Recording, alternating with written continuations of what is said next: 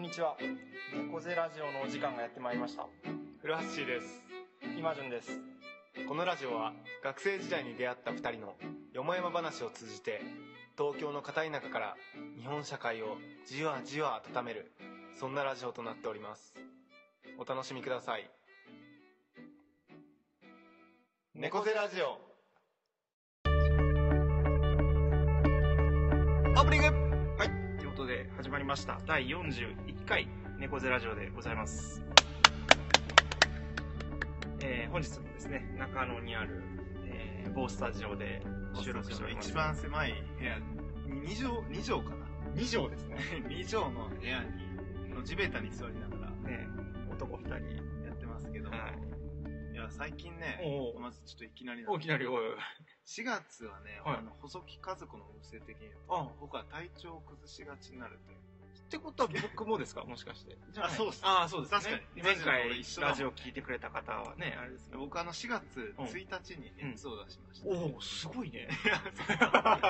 でそれはロッキーねから すぐ治ったんだおうおうおうすぐ下がったんだけど、うんうんその次の週から、うんもう咳が止まんなくなって、おうおう今はもうほぼ治りかけになってきてるんだけど、若干出る若干ねそうそう出るんだけど、で、ちょっと1週間経っても治んないから、うん病院行ったら、うん風邪じゃないおおと、なんかあの、咳喘息という診断を受けまして、うほうでなんかあの、気管支喘息っていうのがなんかヒューヒューいうやつ。ああなんか結構やばいやつ。はいはいはいで、なんか咳喘息はちょっと喋ったり息吸ったりすると、はいはいなんか刺激に敏感になっててむせちゃはいはいはうのを咳喘息っていう。い。言うらしくて、うんで医者になんかちょっと最後一生のお付き合いですでちょっとニヤニヤしな がら言われてこのこの症状とは一生のお付き合いですあ、もうそれは治るとかじゃないんです。そうだからうん。症状はあ のなくせるんだけどそうだからあのちょっと今日心配しないでください僕は咳ちょっとね、ああ、ちょこちょこ。こ挟んでいくと思うんですなるほどなるほど。けどそうそうそっか、でも27歳にして、いきなりそんな一生の花粉症みたいなもん。あでもねもともとそうだったらしいあーで風邪とかをあのきっかけにして、うん咳が止まんなくなるっていうのは今までも確かにあってあった。そうそううーんで今回初めて病病名をつけられて、あ、はいはいはい。なるほどねみたいな。定義されそう定義されましたはいはいよ。僕の咳の症状た。なるほどなるほど。そうか。それでもちょっと、どうなんですか気持ち的には。こう花粉症の時はまあショックでしたけど、んうんこうなんか定義づけられて。が。あ、そうだね。まあ、うん、なんか、え、でも安心したっていうあのあ。があるかうんな。っていうのも、なんていうの、症状はなくせるけど、はいはい。常になんかあの、もうそういう性質を持ってるみたいな感じだから、はい風邪さえ起きなければ別に治あーんないうんうんからさ、そう。で、今までなんでこんな咳続くんだろう、風邪も治ってんのに、ああ、みたいな、そうか。無駄なストレスがあったから、はいはい。それが分かったって感じだそうですね。定義されて俺嬉しかった。 そそううか、そんなことが。そんなことがありましたあ。僕、そうですね。僕でも体調は大丈夫大丈夫ですね。あうじんゃあうん俺だけ。 なんか、なんですかね。まあ、あの、ね、あの、フラッシーも、あの、お店に来てもらいましたけど、あの、くるみ堂喫茶店が、まあ、開店して、 1ヶ月。 1ヶ月経とうとしていて、まあ、相変わらずバタバタはしていてですね、まあ、いろんな、まあ、本当に日々小さい、まあ、問題、問題と言っていいのかわかんないですけど、まあ、いろんなことがやっぱ起こるので、うんでまあねこう8年9年やってきたくるみとコーヒーっていう、まあ、お店とはやっぱりこうバイオリズムが全然違うというまあそかうだねまあ歩きもう生まれたてのこう、うん感じなのでまあ本当に目が離 せない。目が離せない小さい風が吹いてももうあーみたいな 感じにあ、そりゃそうだよね。まあなるっていうのがあって、うんまあ、お店を作るって改めて大変だなってういんう、本当日々ででまあそれがまあ日々本当になんかなんなんていうんだろうね緊張感みたいなものがやっぱまだ持続していたりするので、なんかその緊張感によってこう体調は大丈夫というかこれが解けた時にちょっとこうなんか怖いかなっていううん感なんかじ不が思議だよね。緊張感あるとね、風邪ひかないもん。引かないよね、うんうんうんで、溶けたらね、解けたら一気に体来たり調もはするから。そうでなんかだから休日とかあのーやっぱねなんか12時間とか寝てますねあ、そうなんうだ。ん14時間とかいいこなんかもう肩がみ たいなと。いや、いいこと。うんうん反うんうん動で寝れるというかそうそうそうそうそうそう体がね、休息をしてる。そうそうそうそうそう残念ながらね、目覚めできないっていう。そうそうそうそうねそこはね人体のね、し仕組みなんですけそうなんですよ。で、まあ、寝取り返しはできるみたいなね。取り返しそれ寝あて、寝寝取取りり返返しみたど。い借金返すのな。はできそうるそうそうそうそうそう、貯金ができない。貯金ができないねそそう。うなんですでもね、そんなあれですけど、で、今度ね、うんあの、また新たにメニューが、ちょっとこう、単語の節句に合わせて、うんよもぎを使ったメニューをやろうとしていて、うんで今ね、道端で、まあ、あまりにこう誰でも行けるようなところだと犬がおしっことかしちゃってるから使えないんだけど、うんまあ、人がちょっと入り込まないようなところにこう分け入ってよもぎを採取するっていうのをあそうなんだそれぞれに課せられたミッションになってて、えそんなかんその辺でいや、なかなかね、ないんだよね。あ だけどまあ、え野草を採取するそう野草を、あよもぎそうなんを、だそうそうへーなんか前人未到の地に行って、よもぎを採取する。えさらにあおのおのってこと何一人一人ってことあ、そうそう、一人一人。みんなでやらないんだあみんな一応なんかまあみんなで情報をこうまあちょっと探り合っててあーなるほどねんかこういろんな人に聞いたりしてやってうんてで僕の家の近くには幸いやっぱいい環境なので、ちょっとあったりしてうんあるんだでまあずっとこうヤモギを採取しようとこうでしかもまあ僕目が悪いからでまあ猫背なもんでこうもうずっとこうなんていうの地面に張り付いた感じでこうヤモギを探してると、やまあばいやつやばいやつなんだよねコンタクト落としたかやばいやつみたいなうんそうだでねすごいこうおばちゃんとかに話しかけられて「な何してんの?」みたいな でそれでおばちゃんと会話が盛り上がって春の野草についてねいろいろ教えてくれるおばちゃんがいてあ、そうなんだで今僕の中でね春の野草というかや野花というか、はいブームが来てまあしそてうなんだ すごい詳しくなりましたね、なんかいいねうんその辺にさあの生えてるそうそうそうそういわゆる雑草の花が、まあ、すごい可憐で可愛くていいねいいんだよってことを教えてもらっていいっすね最近はそれを採取してあの店にこうちょっと小瓶に行けたりしてあ見ましたよあインスタで見ましたかうん綺麗な花あそうそうそうそうそうそう、うん そんなね感じでそなれ,、るほそどねれが楽しいです目下 いやうんはちょっとあの話変わるんですいはけいはいどあのお店がちょっと和のテイストあを取りは入いれよはいうとはいはいしてたじゃんはいはいでちょっと今まで最近誕生日だったということおでおちょっとさっきあらあらさっきそされっきでああのらすいませんビニール袋に入っていやいやもういや完璧そんな申し訳ないんだけどありがとちょうっござといま和す和柄のねおおあの茶筒じゃないです茶か筒をすごいちょっとこのデザインすをごいすごい気に入りましていいですねこれお茶も最近結構飲んでるんですよあ本当うんうんこれねほほうじ茶なんだけどはいはいはいはい茶筒ああのさっきておー店主と喋ってたんだけほうどほうほうやっぱあの茶筒として高いとうんあの緑茶が傷んじゃう空気が入ってあはいはいは溢いれちゃうからはいでもほうじ茶は傷まないからうんずっと美味しく飲めるってことでへえ。いやー、ね嬉しいです。ありがとうございます。そこうんな。僕面白いですね。ほうじ茶はなんか、全然こう、生 産の。シールが。あのね、うん緑茶のちょっとした老舗っぽかったんだけど、はいはいはい多は分ほうじ茶はね、全然かん関関係係なないいんだよ い。いやいやいやいや。これ、この茶筒に緑茶を本当あげたかったんだいけど。やいやいやいや。ありがとうございます。そんな時間がない中ね。いやいや、全いや然。嬉しいです。茶筒、ちょうどね、なかったんですよ。あ本当にあの家に。ちっちゃい、なんか、これぐらいのやつあるんですけど。いやいや。柄、なんか柄めっちゃいっぱいあって。へーそうそう。中野の駅前にあるんですかあの、あの、あのブロードウェイの、ああへえ。の、サブカルの聖地と言わはれいていはいはいる、はい。あの中に、なんか全然サブカルじゃ ないお茶の老舗があって。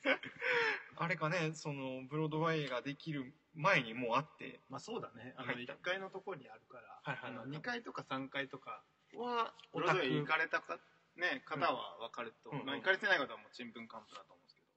ど、ね、面白い本場当所がサブカルのいろんなね、昔ながらのアニメのフィギュアとか、古本とか、ね、そうそうそうそうそう、もうなんか、なんていうの、めちゃくちゃアンティークのものだけ扱った雑貨屋さんとか、なんかいろいろあるんだよね。そうそう変な店が変な店集が合してるっていう感じのところにあったんですね、いやいやありがとうございますぜひ。これじゃあちょっとあの後で写真を撮ってあああ、そうですね確かあげたいと思いますあいやありがとうございますいやすごいいいっすねこの誕生日になんなんとなくそう。習慣に送りだから合いイマジン今日、イマジン今日遅刻してくれたおかげで、え、はいえあ、よかったと思 って。そうか買おうと、買おうと思ってたんだけど、はいなはかないはいかタイミングなくて。いやいやいやいやいやありがとうございますそうよかったよ。イマジン遅刻して。いや遅刻して よかった遅刻していいこともありますねいやいやありがとうございますそんな最近でしたあ、気になりました。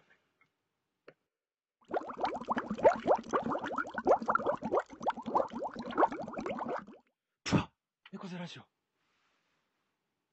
はい、えー続きまして、えー僕らの猫背辞書ですけれども、えーこのコーナーではリスナーの皆様から寄せられたおしゃれ芸術コミュニティなど抽象的な言葉、えーイメージしづらい言葉を猫背ラジオ的に定義し猫背辞書に記録していきます普段何気なく使っている言葉を少し自分たちに寄せ解像度を高めていきますということで、はい。えー前回もですね、久しぶりに猫背自粛やりましたけども、うん。今回も続けてそうですね。ということで、で、前回まではあの2回連続で、あの、投票制というか、皆さあん、ーリスナーの皆さんに投票していただいて、うん。それを、えー僕らがテーマとして扱うという感じでしたけれども、今回は、まあ、3回やるとねちょっと飽きられるかなっていううん。ようなこともあったり、そうだね。まあ前回が前々回よりも票数が少ないっていうことは、うん今回もまあまた少なくなってね、うんちょっと僕らあの打たれ弱いんでね、なんか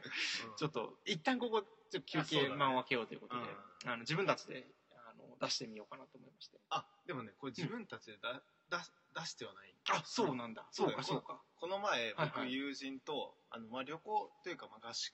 というか、なんか、はいはいに、いあの、埼玉長瀞に行ったんですけど、はいはいはいそこで、まあ、あの、その現地に向かう車の中うでん、全くラジオを聞いてないうん友達に、うんいや、こんなんやっててって、猫背師匠の説明をして、全く知らない人たちなんだそれはあの知ってる人じゃあな くあ、てでもね、うんあの、し猫背ラジオやってるのは知ってるけど、なんかうん猫背師匠って何っていうほんほんほんいう感じあの人たちに、はいはいはいはいあの、いや、こんなんやってて、みたいな。ちょっと最近はい、身の回りの言葉とか、はいはい違和感のある言葉で、はいちょっと定義したいものないはいはっいて言って、それを一気にバーってリストアップして、はいはいはいで、イマジュンに投げあて、で、僕らでね、はいはい選んだ選んだっていうそうかそうかじゃあ元は僕ら発信ではないっていうっていうのは強調しておきたい。一人二人よがりではない二人よがりではない感じがでも今回の選んだテーマがまあちょっとこうフラッシュにとってはああそうのでホすねットなワードといいますかねあの今回ちょっと定義してみようという言葉ははい結婚についてお。ありがととうごいうことざでいます。まだこのラジオではおそらくあのそうですねちゃんと報告しておりませんがこの度あ、そうです。あの、うん3月のに25日に、 25日あの、役所に届け出を出してまいりました。おめでたいということでもうすぐ1か月ぐらいってことかあ、そうですね。んんうんうんいや、なんかあの、いや、本当に今、役所に届け出を出してきたっていう言い方をしたんですけど、はいはいそうだよね本当になんかそういう気持ちしかうんなくて、はいはいなんかでも、やっぱりだその行為がうん、周りにはすごいおめでとうと言ってくれる。あもらえるわかるわわか かるるんですよ なんかそれれがすごい不思議だし、うんうんまあでもそうやって言ってもらえることでようやく実感するみたいなああとこそういうとこありましたたね。うんうんうんうんあ、こんな風にみんなまあ祝福するんだ、祝福されるんだと。はいはいはいはいはいはいっていう新鮮さはありましたね。うんうんうんうんそうですよねそうなんですよ。うんうんうんそうなんですよね。そなうんですか よ。ねまあでも、一応やっぱりあの、そのまあ一応役所に婚姻届を出すまでには、うんまあいろいろちょっと乗り越えなければいけないそう壁がですよねあって、うんうんうんまあ確かにようやくみたいなところはあったんだけど、うんうんなんていうのかな。なんかそれがそ、周りにそんなに影響を与えるというか、なんはいかはいはい周りにそんなにおめでとうと言ってもらえるなんて、はいはいはい思っなんか想定してなかったから。そうねうんしかもあれだっけこう2人で住むみたいなこともまあこう結婚前からあ、そうだね。ああったのうんうん。うんもうずっと一緒に住んでたから、うんうんそう生活が変わるということこともなないっていうなかったしだから改めて劇的な変化っていうよりはこうなんかほん本当に何も変わってないんだよ、うんうんなんかうん、そうだねうんうんうんうんそうですどうですかこの1か月ぐらいはこの1結婚ヶしてみて月ぐらいはなんかうーんそうだねな生活レベルでは本当に何も変わってないんだけど、うんうんうんやっぱ俺よりも向こうが変わったかなっていうのはうんうん名字がそうだよね僕の古それは橋に変わってますからそうだよねうんうんでその手続きのためにやっぱ仕事休んでねなんかいろいはいはろいはいはパいスポートとかクレジットカードとか銀行とかね銀行とか役所とか行ってうんうんうん変えて、なんかねで多分向こうもそういうのを通して、うんうんやっぱりなんか実感していってるのかじわじわねなっていうのは、はいはいっていうのをなんかあのなんか一緒に何かなんだっけ何かもお店で店頭で申し込む時があうんっうて、ん結婚直後だったんだけど最初やっぱり旧姓を書いてたんですよすごい、ああうんうんでも最近はなんかもうすごいスラスラとうんうんうんうん書いてて、はいはいはいあやっぱなんか書き慣れてきたなうんうんうんうんその字面もなんかあれだよねこう最初は違和感あるけどだんだんだんだんなんというか、うんね慣れてくるっていう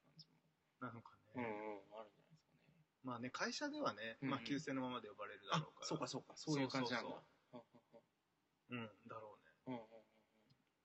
まあそうだね。なんか何も変わんないっていうのがうんかなり本音だけど、でもやっぱ親がね、うんううんん。まあうちの親もそうだしはいはい、は向いこうの親も、うんうんすごいなんかすごい、大、まあ大イベントっていうか、言い方があれ だな。いやでもなんか、すごい重要な出来事はいはいはいはいとしてやっぱり捉えてるから、うんうんうんあのね、今順には行ったと思うけど、はいはいあの、なんだっけ、結納もやりましたしああそうだよねあの、向こうの実家が広島いはい、はい今順と一緒で一、緒のうん、で、福山市ってところで、はいはそう、あの、僕の、あの、彼女はすごい熱烈なカープファンいはいはいはいはいなんですけど、なんかあの、で、広島の福山行って、最初はご挨拶して、で、まあ、あの、その、また一回帰って、今度は両家顔合わせでまた広島行って、うんうんで、その時結納を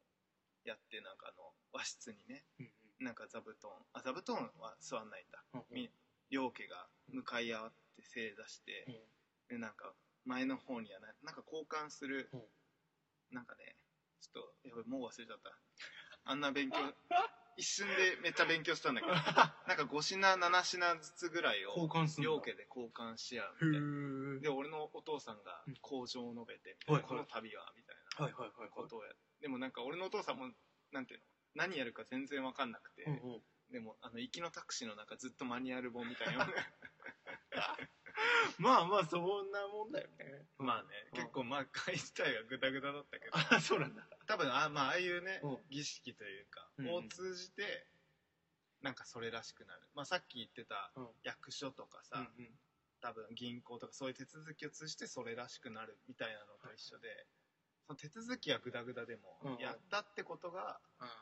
多分ーうん意味があるんだろいや、それ本当わかりますね。あの、僕もね、ご存知の方いらっしゃるかと思いますけども、あの、僕も一回結婚という ものを、あの、経験しておりましてね。うえラジオで行ったことあったっけ、ああ、どうなんだろうね。ないかなあその辺ってあんまり言わなかったもんね言ってこなかったプライベートなー。時かねラジオは、別にね、隠してたわけではないですけどね。そだね、そううそうそうまあ、その後は、まあ、離婚をしたんですけれども。なので、まあ、その、でもそれはすごく本当にわかるというか、なんかね、そう。儀式、結局でもなんか装置と言ってしまえばそういうもんだろうなっていう気はしてて。うんうんまあ、そのなんか自分たちが実感するためにこう必要なプロセスとしてこう用意されているみたいな、だからなんかそれをこう、まあ、今事実婚とかもあって、うんまあ、そういうのなんか形式をなくそうっていうのもあるけど、でもなんとなくやっぱなんかある程度はこう必要な部分っていうのもあるんじゃないかなっていうのは結構こう経験してのううんんうん思ったことかそうだな。ね、なんか周りに、まあ、おめでとうとかもそうだし、うんうん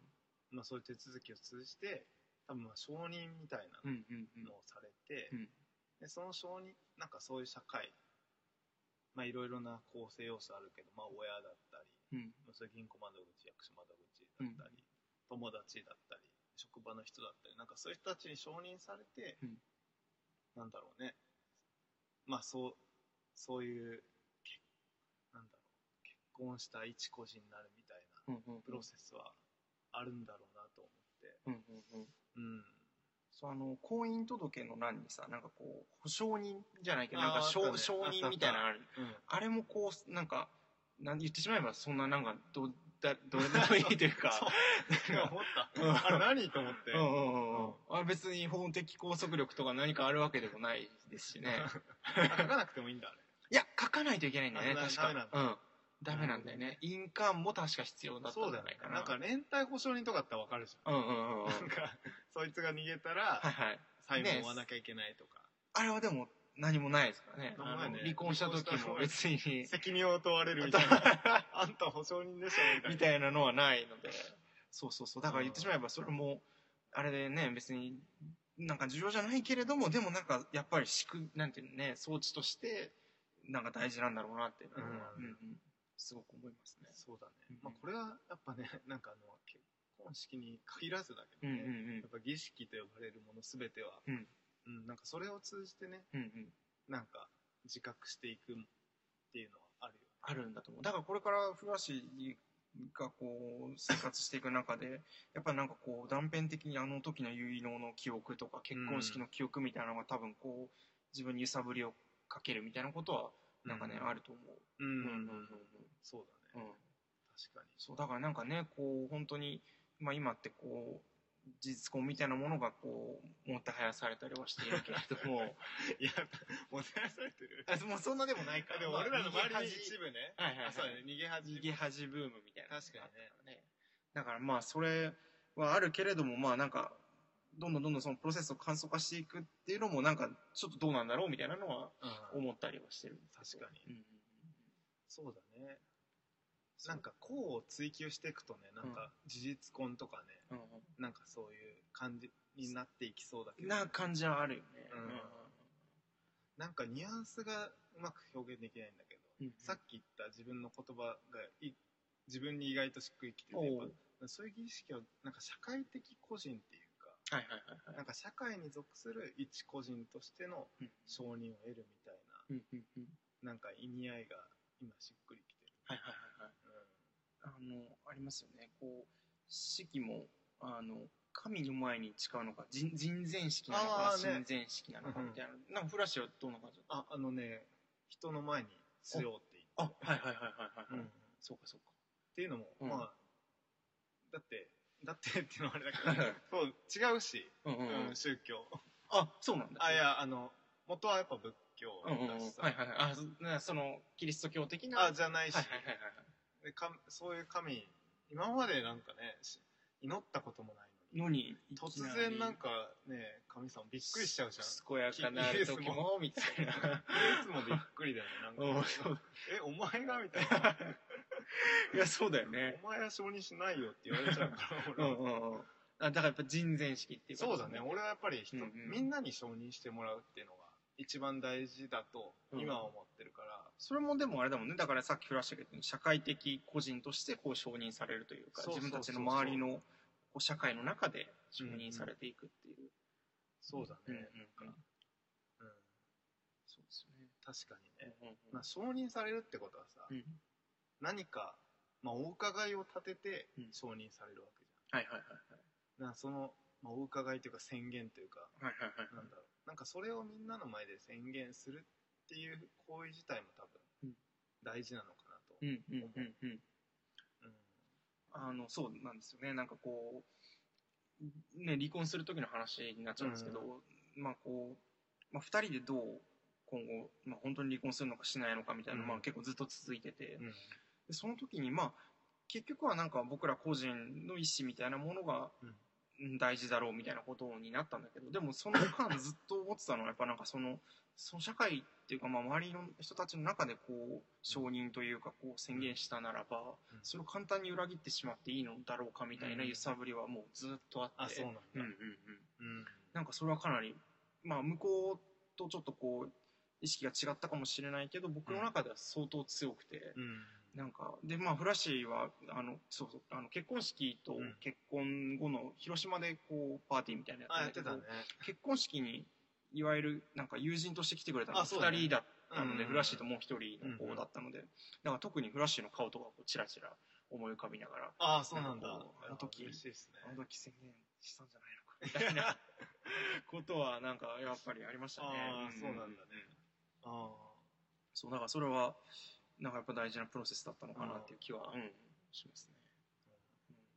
あ、なんかそうだね。まあ俺はね、全然、な、なんていうのかな。今までのあの時の宣はいは言と、うんあれ違うじゃん、みたいな。離婚した、 うんうんうんうん違うじゃん、とは全然思わないというか、うんうんうん思わないけど、でも思う人もいるんだなっていうのうをんうんうん知ったというか、はいはいはいはいまあ、まあ当たり前だけど、多分まあ俺の親とかさ、うんうんまあ向こうの親も、まあおお互いも含めさ、うんうんこれで多分、まあ、この後離婚しますってなったらさ、はいはいはい多分、まあなんていうの、恋人と別れるレベルじゃないさ、そうそう干渉はされるわけじゃん。そうそうそうそそうそうそううんうんれはもう一、俺ら二人の個人の話じゃない、うんうんうんなくなってるってことだから、うんうんうんうんうん、なんかね、そういう、まあそういうね、ふうに捉える人ももちろんいて、うんうんそうそうそうでも特に俺はね、結構やっぱ、まあ個人の、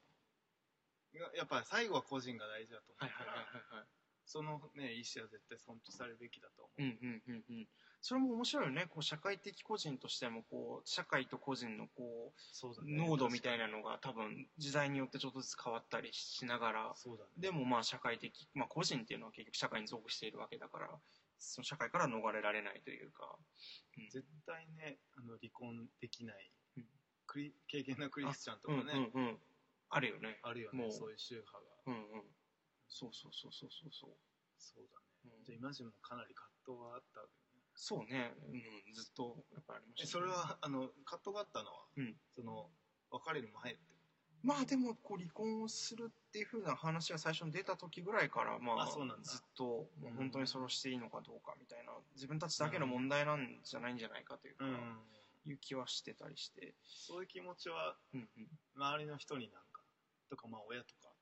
そうねなんかにそん話なすうちに簡単にしていいものなんだろうかみたいな、うんまあ、結婚とか夫婦っていうのが、まあなんて言うんだろうずっとまあこう世の中ある程度の時期からずっと続いてきたものなのでなんかそれはそれで続いてきたなりの理由も多分あるはずだしここで諦めなければ何かまあうんまた改善していくかもしれないし、うんなんかそんな簡単に結婚して離婚してでまた結婚するかもしれないみたいなそういう状態で、いいなんかかんそういう考えでいいんだろうかみたいなことはうんかなり思ってましたね。うんそうだよねなかなかね俺はもうなんかむしろその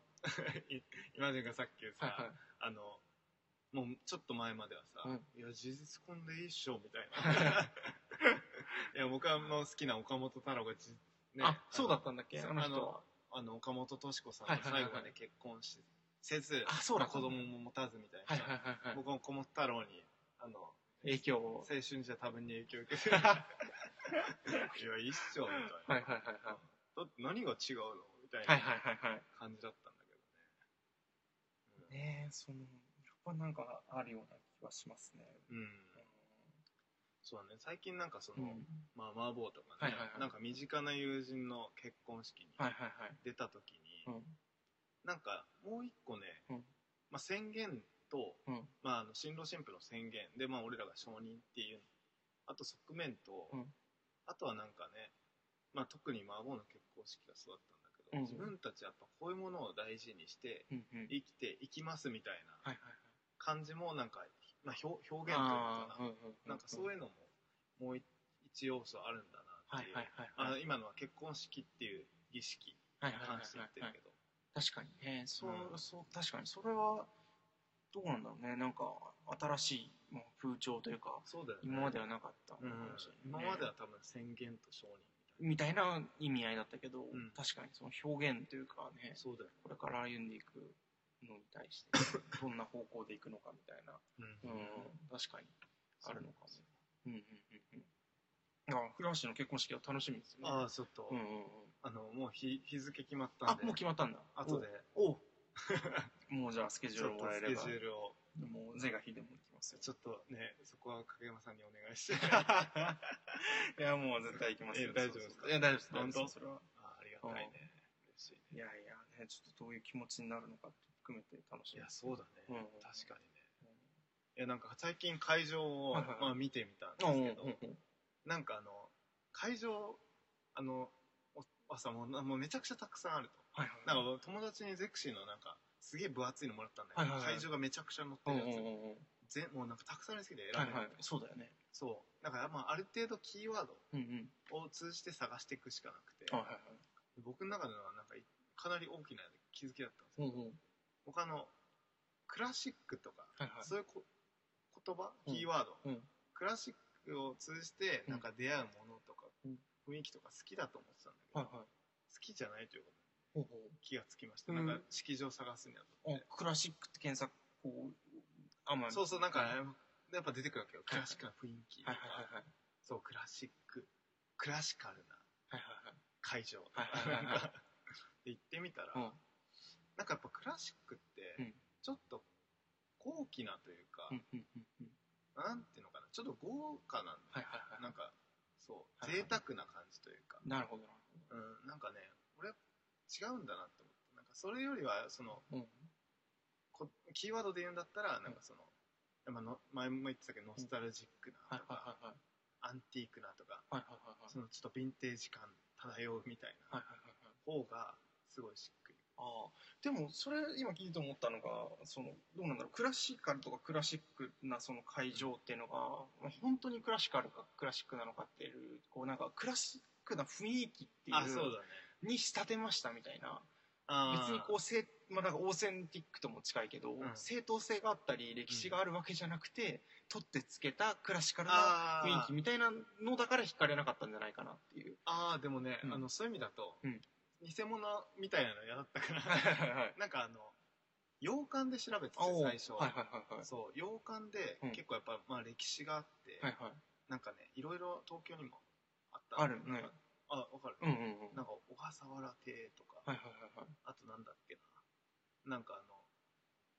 えーっ、とねなんかロガラブッシュっていうね、うんすごいなんか洋歴史ある洋ほうほう館の今レストランになってる場所とか、ほうほうほうなんかいろいろ行ってみたんだけど、うん。あ、そピうンとこなかったんだ、それでも。あやっぱねあのそれが作られた背景がやっぱなんか、当時のすごいまあもう端的に言えばめちゃくちゃ金持ちが作った邸宅で今、今まであの歴史的建造物として今も保存されてますみたいな感じだからなんつうのかななんかそのちょっとやっぱ自分背伸び感がはいはいはいはい拭えないうんうんうんうん。はい空間としてはすごい素敵なのはい多はい分好きな雰囲気なんだけどっていうところがやっぱ違うんだなってことに気がついて。はい。うんうんんもうちょっと、なんていうのなんかあの、庶民階級というか、はいはいはいはい貴族階級や庶民階級の、はいはいその、哀愁感あるはいはいは空い間が自分はやっぱ好きなんだはいはいなってはいいうことがね、なるほどなるほど。そうなんかやっぱいっぱいある中で選んでいくってさ、うんうん。なんか自分が何好きなのかって絞り込んでいく作業で改もめあってて、確認できる。はい、改めて、うんまあ今、ちょっと言葉で表現するのは難しいんだけど、うんあ、こういう雰囲気が好きなんだな、みたいはいはいはいはい。な、かなり、この2週間ぐらいで、うんうんうんうん。分かってきた。分かってきて、うんでようやく決まっておみうたおいうおうそこは、こう納得いくようなな。そうそう納得いったおかうおうなりあここだわみたいその、こう、過程でなんか向こうの奥さんとのさ、こうう、んなんかそういうのってすり合わせというかさ、なあったあったあったあったあったあやっぱっ違う感じなんですたよ。違った、うんうん違ったからちょっとぶつか衝突うもん。そあうだりね、ありありつつのね。うんうん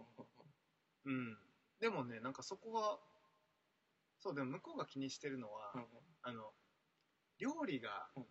やっぱちゃんとしてるかとはいか、はいなんかあの披露宴のねはいはいななんていうのかなあなんか基本的な雰囲気は多分同じような雰囲気で、うんうんうんで向こうは結構ちょっとそのヨーロッパテイストというか、はいはいが好きはいでちょっとあの歴史感のある場所が好きはいはいだからまあかぶってんだよ、うんうんうんうんでそのかぶってるところでちょうど見つけられたみたいななるほどなるほど。でもなんかね、そのちょっと話がまた抽象的になりますけど、こう、なんだろう、今までまあその結婚の前からもそうだったかもしれないけど、うんこう2人がまあ一緒になっていろんなことを決めていったり、うん2人でこう家族としてやっていくっていうのはこうプロセスっていうのは、まあ、いろんなそのさ、うんすれ違いというかさ意見そのうです違いみたいなのがあるじゃんはいその辺はなんかこうフラッシーと奥さんの感じはなんかどうなんか全然違うっていうよりも基本一緒みたいな感じなのかあーその辺のなんか距離感っていうかいや僕ね、うんまああのまああの俺なんか妻っていうのすげえあ苦手なんだけそどそうどうどう読んでんだろううんうん いや俺あのなんていうのあのえちょっとかぶれてんだけど、うんあの英語のさ、はいはい C っていうのが好きで、あおうはいあはいのか彼女ははいはいはいはっていう感じがなんかあのっていうニュアンスでいは言うのが好きで、いはいなんて言ってんの C って言ってんのあいや C って言ってるあのなんつうのあうん人に話すあそうそうそうそうそうえなんかか彼女あは彼女はあってあなるほどねそうそう、はいはい彼女あのガールフレンドの彼女はじゃなくて、はいはいはいはい彼女ははいはいわわかるなんとなくニュおア おンス C C だよねだからそうそんん C のニュアンスで、はいはい妻とかさ、ういんうんやうちの嫁がとかちょっはいはいはとまだ言えない、ああねいやでもなんかあまあ結婚に踏み切れた理由は、うんなんかあの結構意見をぶつけてくれるというかおうほうほうほうそうそうなんかなんていうのかななんか言いたくても言えなくて、うんうんで結果後々それが溜まって爆発されるっていうのが俺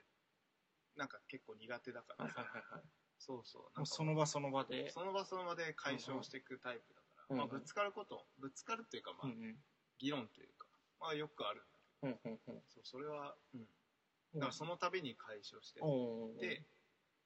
なんか妥協んなのかな妥協っていうか、まあ、お互いのね、うんちょうどいい、なんていうのかな折衷案というか、 はいはいはいはいまあ、折衷案と思いきや、あ、意外と二人の、うんうんあの、目指してるっていうか、まあ、やりたい例えば会場はここだったねみたいはいはいはいなのをまあなんかラリーができるっておいううかまあおうそういうのはよかったあそれはいいね、うんうん、っ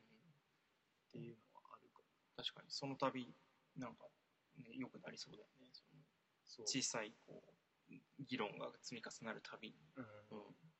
そうなんかこうこれもなんか今までの経験ってはいいうはかいはいは さいあのここで赤裸々に言うのもあれなんだけど今まで付き合った あの彼女、はいはいはいでぼなんかそういう議論できたことなくてあーあそうなんだそうなんですよ、うんうんうんうんなんか結構いや別に悪い意味で言ってるわけじゃないんだけどもちろんねそうか感性でというかイメージというか、はいはいそういうのを大事にして生きてうんうんはいる人が多かったから、はいはそうそうなんかちょっと俺俺でも議論大好き 人間だ から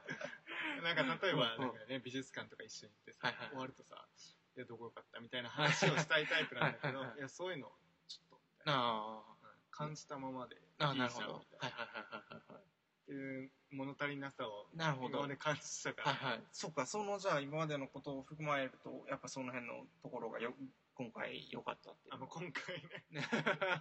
今言い方に今回あれですねこのラジオなんかなかなかこう 言葉があの選そうそう選び選び方ながらがね非常にセンシティブなそ回でありますけどあのまああの、はいはいねあの聞いてないんだけどね、うんうんあ聞いてないんですか聞いてないあそう猫なん背だラジオ聞いてないからあま聞いてないんですねあの何そう喋っても大丈夫なのあ大丈夫ですかえでも今旬はさ、うんはいそそこはどうだったんなんか、うんまあ結果は離婚するってことになったけど、うんうんうんうんそのなんか違うって思ったタイミングでさそこはなんかねうんこどのタイミングでちょっとういや話してはいて、うんこうなんかお互い違和感感じた時にこれどうなのみたいなことはあったけど、んでもなんか僕からそれを言うことほとんどなかったあそうなんだ振り返るとやっぱ向こうの方がこういろいろ考える感度というか頻度というのはすごい高くてで、まあ、僕はまあまあまあいいんじゃないみたいなそんなそんな気そうに気なんに気になってないけどみたいなことは結構あってっていう、うん今旬は気にしない人でむねそうね向こうが気にする人だったっていう違いなのかまあそういうとこはあるけど全然まあそれがなんか原因ってわけでもないけど、うんなんかその違いはあったかもしれないねなんか常に向こうの方がこれってこうどうなのみたいなこう、な、もうまあ、問題とも言わないけどこう事柄をテーブルに上げるみたいなのはあそうなんだ昨日、まあ、ほぼ向えこうだで今っ旬たテーブル上がったらうん、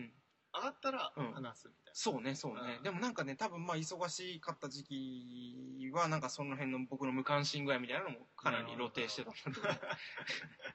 忙しそうだったもんね当時ねそうね当時はね今よりも仕事やっぱこなせないみたいな能力的にもうん、あったのでなんか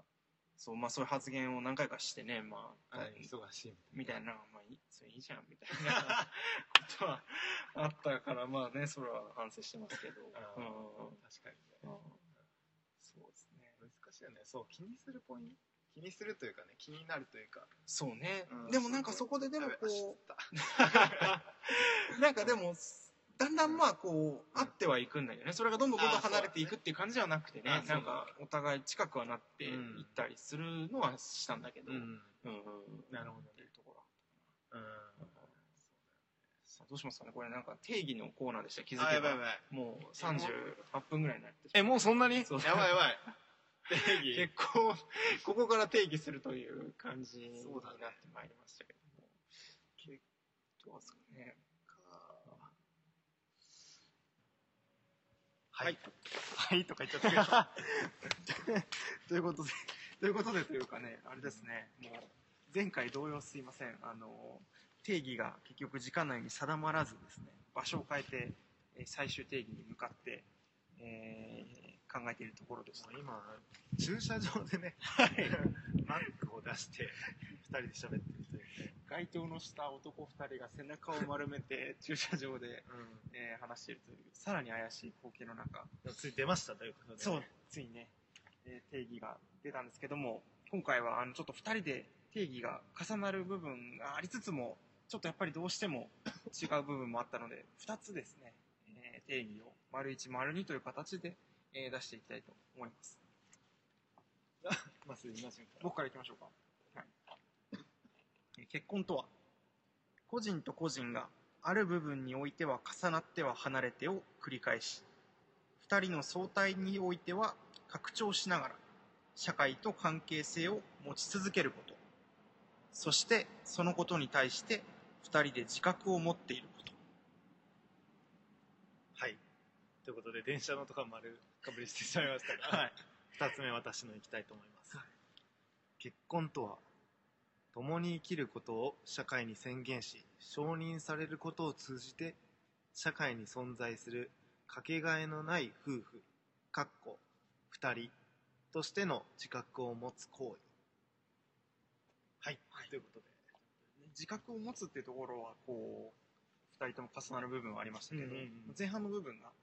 どっちかというとやっぱりなんかそのそれぞれの置かれている状況が出ているというかそうだね、うんなんか面白かったのはなんか僕らこれを定義するにあたってねベン図を書いてね、はいはいはいまはあ、個人が一つの丸でもう一人の個人がもう一つの丸でねそれで重なり合ってるっていうの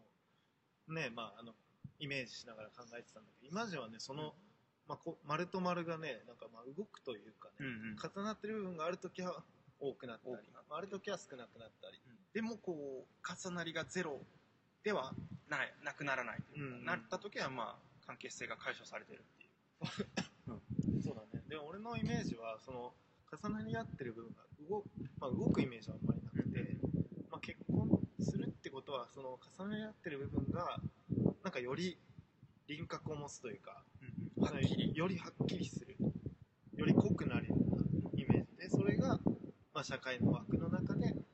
なんていうの、まあ、より濃くなっていく輪郭を持つようなイメージ面白いですね面白いですね、もうねフラッシーに受けたツッコミですごい良かったなと思って、まあ、定義するあの中でツッコミとしてあのそれってあのこうカップルというか、まあ、こう恋人と何が違うんっていう質問を受けてそれでより、まあ、後者あの後半の自覚っていう部分を強く出したというか、そのツッコミは良かったなとだからまあ恋人とか離婚するっていう関係性と何が違うのかみたいな中でこう定義していったっていう感じありましたね。はいということで、でこれ皆さん面白いのは辞書を引いてもらうとあの結婚っていうの全然ピンとこない定義がね出てくるので、そうだねなんか生物学的なねそうそうそうそう制度上的生物学的定義っていう感じがそうだね出てきたのでまあなんか結婚している方はあのぜひ皆さんなりの結婚の定義をして教えてもらえたらなとそうですね思っておりますということでちょっと寒いちょっと肌寒いな 定義発表ということで、はい はい。とりあえず出て一安心ということで、ですね。はい、今回は終わりに終わりにしたいと思いますはい、はいはい、続きまして僕らの歌です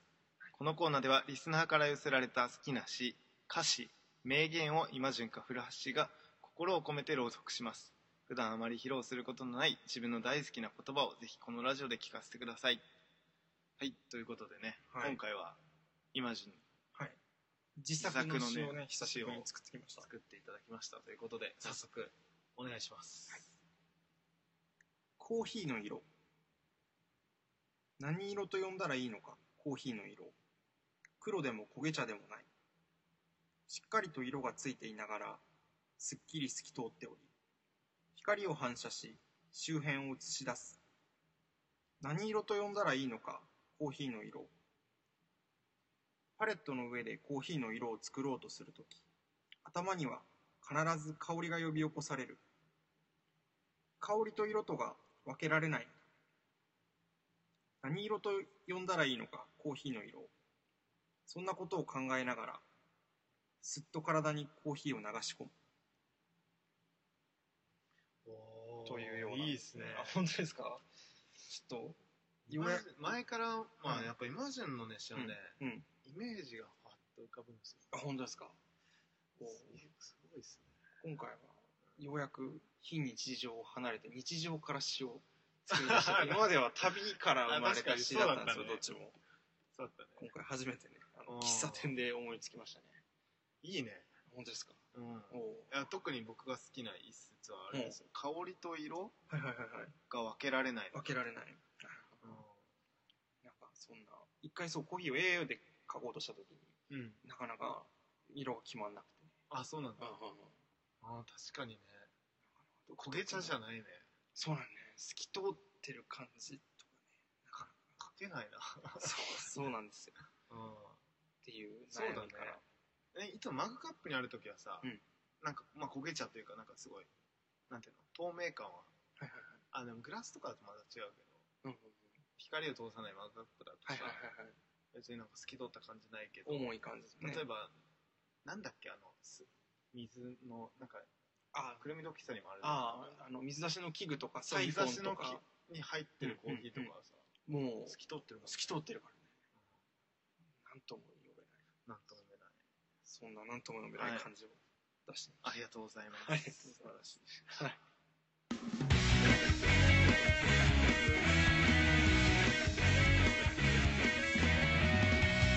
猫じらじ。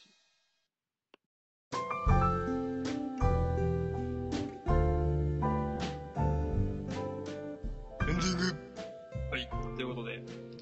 やってまいりましたけども、えーやはりね、 定義が難しかったというそうですね。感じで、うん。うん。えーいいですね。あとは、はい結婚を語るっていうのは難しかったですね。あの、うんあの、なかなかあれですか、発言的にっていうことあ、いやいじゃや、なくて発言的にというよりあは、うん、なんかね、あまりにも自分のねあ、今、み身近とかそっか日常すぎて、なんか、ではまだ多分客観視できてないんだと思う。あんなくまり。。そうね、うんうん確かに。客観視できる日が来るのかといそう、そうなんですよ。それなん ですよ。あの、常にこう、うんまあこう、一旦まあ離婚すれば多少は客観視できるのかもしれないですあ、け確ど、かに。そうか。でも続いているとね、なかなか客観視って難しいそうだ感ねじがしますよね。あのー、ね、全然ちょっと話飛んじゃうようですけど、あの、うんパラダイムシフトっていう言葉があって、うんうん。こう、まあ、パラダイムっていう言葉を、あの、トマス・クーンっていうか科学革命っていうような本を書いた方が言っていて、まあ、ざっくり説明すると、こう、ね、昔のこう、天動説、地動説みたいなのがあって、その昔間違った時に、こう、アリストテレスとかが言ってた、あの、説の方がこう、まあ、今からするとそんなのもう明らかな間違いじゃないかって言うかもしれないけど、でもその時代に即してその時代のパラダイムの中で考えれば、うんまあ、それは実はそんなに間違いでもないんじゃないかっていうようなことをまあ提唱したんだけど、あれはね、地球が平面だと捉えられてたらそうそうそうでそうも球体だったっていうのそうそうそうそがまあう、パラダイムシフトってこそうとそうだそようねそうそれが分かったからこそそういうなんかこう批判ができるというか,、なんか結婚においてもなんかそういうところあるなって気がしていてこううんそれぞれのなんかだから僕とかも振り返ってなんかあやこうやなんかこう俺がまずかったとかあんたこうだ言えるけどでもその時の自分たちは結構こう全力だったし、うんなんかそれが一番いいだろうと思ってこうやってきたってところもあって、うんなんかなかなかこう後になってこうあだこうだ言ってもなんかうんうん、意味がないかなっていう感いじやはそうだようんね、うん思いますねまあその時その時いやなんかね。すごい 当たり前のこと言うけど、うん。その時その時ねベストな選択だったらうん。うん。振り返ってまあ青かったとかそうそうそう。あああ、そうそうそもちろんあう。るそうそう。青かったっていうのはね、あるんですけいやど。僕今ね麻雀思い浮かべながら言ってるんですけど、ほうほうなほんうほかう。麻雀え今じゃやったことああ、るもちろんもちろん。あるよね、うんあのまあ今のこの手だとあ、いらい。ない範囲なのはいはいはい。確実にはいはいはい。でもその後その後で引いてくる牌を見ると、はいはい。あん必要だったんだはいはいはいはい。でもそそんな必要だったとかあーとか言っても、うんしゃあないしゃあないね。うんこれはチオレンポートの。あのそうそうそうみたいなねあの時あれ切らなきゃこれこの牌いけたじゃんとか全く意味をなさないなさ ないね。あの時はベストだっうんた、うん。いらない牌だっうんうんうんうん。たっていう麻雀に最近麻雀ゲームにハマってる僕あそうなんですね。いやいや、そういう、それに近いというか、まあそういうことですよね。 まあそうだね、うんうんまあまあ、ね、まあ、深いテーマではあるありましたねなんか難しかったんですけどそうですねちょっとままああさらに今後も常にこれはやっぱアップデートされていくものといそううかだねちょっとまたしばらく先にはなるだろうけど、うんうんうん、うんね途中経過じゃないけど、ですけど、うんね、僕もこの先何があるかまた分かりません確し、かにうん、またその時にその時にちうんょっとまた、交わしていければねこれは何年に1回というか1年に1回とかねそうだできたらねいいなと思います思いますはいはいということでここまで第41回猫背ラジオをお送りしてきたのはフラッシードイマジョンでしたまた来月バイバイイ